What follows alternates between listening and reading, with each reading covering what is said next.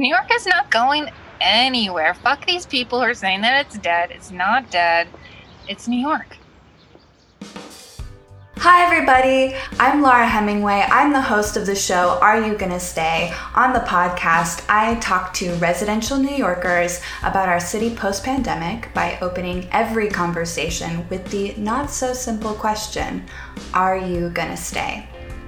On this week's podcast, we have my friend Mary Civarelli. Mary is the owner of 9th Street Vintage in the East Village. It is the sickest vintage shop in New York City. It is a best kept secret of stylists, magazines, celebrities, and myself. If you don't know this shop, do yourself a favor and go down because you are going to see things that you've never seen before on a sales floor. I am obsessed with this store. I am obsessed with her. Enjoy our conversation. Mary, welcome to the show. Hello. thank you for having me. Well, thank you for I'm being excited to see you and hear you. It's been too long. Yeah, it has been a while. Um, Mary is the owner of 9th Street Vintage. It's an awesome historical vintage shop in the East Village. I used to work there. I have loved my time with Mary at that store as well as other ones. Um, so thank you again for being here. Mary, I like to open every show with the question of the show. Are you going to stay? Yes, I am staying. I am a New Yorker. I I have to say I I can escape. I have that luxury of having a place. It's still in New York. Um so that has helped, but I'm not leaving the city ever. Until I die, I'm here. How are you so confident?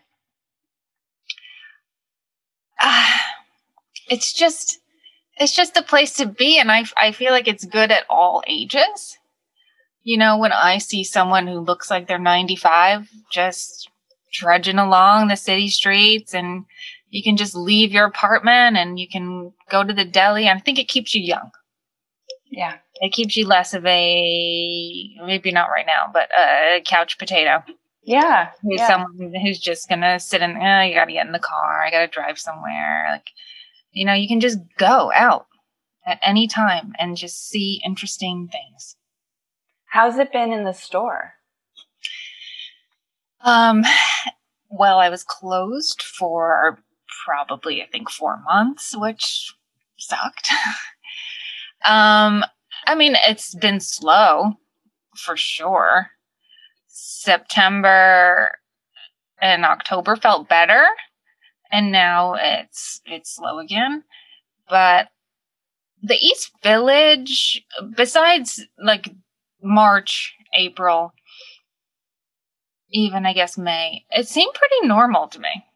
You know people were still here people were getting takeout and hanging out and wearing their masks and doing that but it just felt it felt well, more quiet obviously but but still like nice.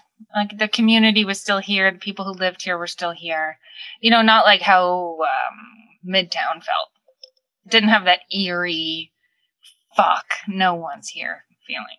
Yeah, I've been to Midtown. I was just in Midtown this past week and it was like it's without still, it is without Yeah. the workflow, the the workforce flowing Right. through the streets. Yeah. It's really weird. it's bizarre I, I just feel like every time i take the train and i pass like um times square and penn station it gives me that that eerie feeling and, and that's a year later now Yeah. which is wild So what's your story? You're a New Yorker by birth?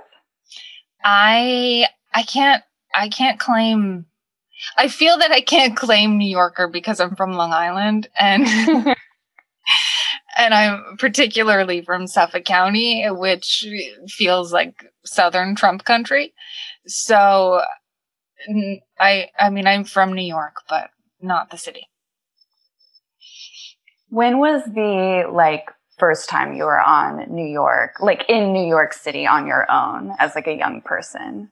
When did it Um, become like your town? 18 yeah definitely my uh, my my best friend maria she went to FIT so i would come in all the time and, you know, sleep in her dorm room and until I transferred to FIT myself. Um, I still slept on her couches because I didn't have the luxury of being able to afford dorming or, you know, my parent co-signing on an apartment for me. Um, but that's when it all began. Yeah, 18. What was the city like then? Um, I mean, not that much different. I'm I'm still young, but um, the people have changed. I guess like being in the shop for eight and a half years, it got very suburban. I guess. I guess in the past, you know, since I was 18, it's gotten very suburban with the fucking Targets and and just the chain stores everywhere. Yeah. You know, the the unique, like fun little shops have have disappeared a lot. Even the West Village and a lot. There's a lot of things empty. Even before the virus. Yeah. You know, I would be on Bleecker and be like, "Oh my god, where are all these shops?" So I guess that that has changed for sure. And just the jocks and the the keg parties and like Santa cons. I I feel that that's more in the past five years. Yeah, city has changed with that. But my neighborhood uh, where I live in Harlem, that still feels like New York to me. It's that's got awesome. a good neighborhood vibe. Ninth Street is one of where your shop is is one of my favorite streets in New York yeah. City. How's it doing in these post-pandemic times or current pandemic times? We have a really, really great relationship. All the all the the shops on, particular between first and second. Um, it's mostly women-owned businesses, and we're all on an email chain and you know, we were all who's getting the SBA loan, what's going on with the PPP, do you have any advice? Um, there's probably been two or three that have closed, but mostly everyone is is still here and holding it down somehow. You know, we've we've used each other with landlord negotiations, like, hey, my neighbor got this, I want that. So it's a nice block. Right? I feel very lucky to be on this block. I don't know any others that are similar. Yeah, the community of the East Village always felt really tight to me. I worked yeah. in a couple of shops down there, mm-hmm. um, only in you know sales girl positions, but uh, I feel like the student body of NYU can be really good for keeping these little stores open. That is true. You know, um, it, it could go either way. It's like you get annoyed at all the the students, but they do keep it alive. They do. I agree. So, um, to like talk about like when you're not in the city, because you said you have another home upstate, which is a dream. And mm-hmm. what do you miss the most you know what's about funny about that? What is when Trump won? I said to my husband, we have to go and buy a house upstate because something is going to fucking happen. And I'm nervous between like North Korea or anything. I was like, we got to be able to have like a bunker to get mm-hmm. the fuck out of here. Mm-hmm. And I feel like I'm psychic. I, I, I, totally know what you mean. When the pandemic hit, I went back to, I'm a transplant from Indiana. So when the pandemic hit, I, I headed back to to the inland states mm-hmm. and I got a car. I was like, I can't believe I've been here without a car. Yeah. You mean a lot of people did, right? Yeah. And uh, and people were just buying houses without even looking at them. Yeah. Oh yeah, totally. All right. What was the question? um, well, I guess it was like kind of more fluffy because that was that's kind of got me in a different direction. Now, when you got when you guys got the house upstate, did you be- before the pandemic, did you take any time off from the city to just be like, um, weather changes or, or weather? Um, the most time we'll spend there is like 10 days in a row. Yeah. But never, never longer than that. I mean, you know, the store is here. Ed, my daughter's school is here. My husband has a shop. His shop's on Long Island, but he still has to come back to the city to get to Long Island. So, yeah, we're not like you know we're gonna take two months upstate we, we, we can't do that we don't work from home so When you're upstate, what do you miss most about city life? Um, convenience, I think, is number one. I am just one of those people who hates like having to get in the fucking car and then drive 20 minutes to a store. I just want to leave, walk up the block, you know, be back home. But I think the other really important thing is is um, diversity, and that's for mostly my daughter. You know, when we're up there, there's nothing. We can't order sushi. You know, it's like there's just no other color anywhere. Um, even when we go to Long Island, I, I, I visit my sisters a lot, and there's it, there's just no culture. There's there's nothing up there or out there. It's I like that we can get on the train and hear different languages and see different cultures and different foods and different colored people and I think it's really really important for for her to see. Mm-hmm. Cuz it, it would bother me. Like my sister's kids, I'm like I, this is insane. You live in like I don't know this sounds bad, but whatever. Like the whitest neighborhood. like yeah. they're just gonna be in like a white school. It's just I, I would never want that. And like a lot of people ask me, you know, oh, will you live upstate one day? And I'm like, no, I, I wouldn't want to raise my kid up there. Yeah. I want her to have a, a worldly view. And New York City is the place to have that. You guys live in Harlem. Do you find that do you worry about being part of the gentrification up there or about displacing? I mean, you could say that my husband started it because he bought, we're lucky enough, he bought the um, brownstone that we live in. Yeah. Like 18 years ago. Oh, yeah. So they, like, no one was happy when he did it. And he's like bald with tattoos. So it's like everyone thought he was a cop. But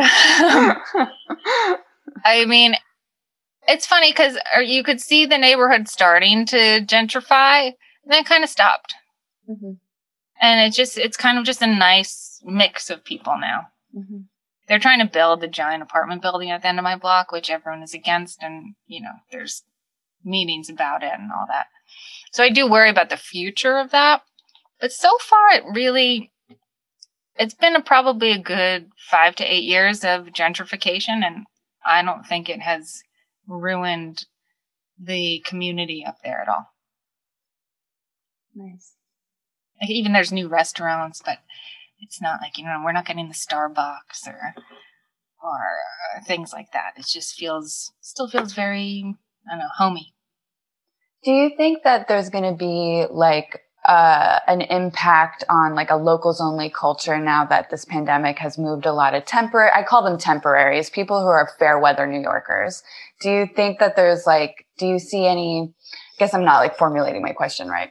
Do you see like any positive impact about having more moneyed people be able to leave the city and like leaving behind just the the true blue New Yorkers. The the I call them the locals only um the benefit to it? Yeah, do you see any positive sides or do you like have any kind of like projections about how this could be good for say like the uh the cultural atmosphere, like we were talking about the targets coming in and in, in Astoria mm-hmm. or not Astoria in Astor Place. I know there's that Kmart. Right. Um I think hmm I think it's a good thing because prices are going down. Mm. Right? So everyone everyone that just fucking left New York with like your flat levers, like fuck off. Yeah. Um now all those apartments are empty. And I've seen I've seen like I've been at the store lately and I just keep getting these young, cute, stylish boys in. Nice. Looking at all the clothes, and I'm like, where did all of these young, stylish, cute boys come from? What are they doing? So I ask, and they all have moved here either from out of state or different parts of the city. And they're just getting really cheap apartments. You know, an $1,100 studio on St. Mark's. Oh, gosh, yeah would have been $2,000, right? Yeah. before the pandemic.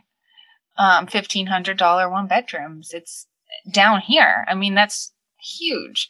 So I think it's going to maybe make New York cool again because New York was starting to lose its cool. Yeah, I agree. Oh, hi, Kat. My cat just walked through the screen. We're on Zoom, everyone.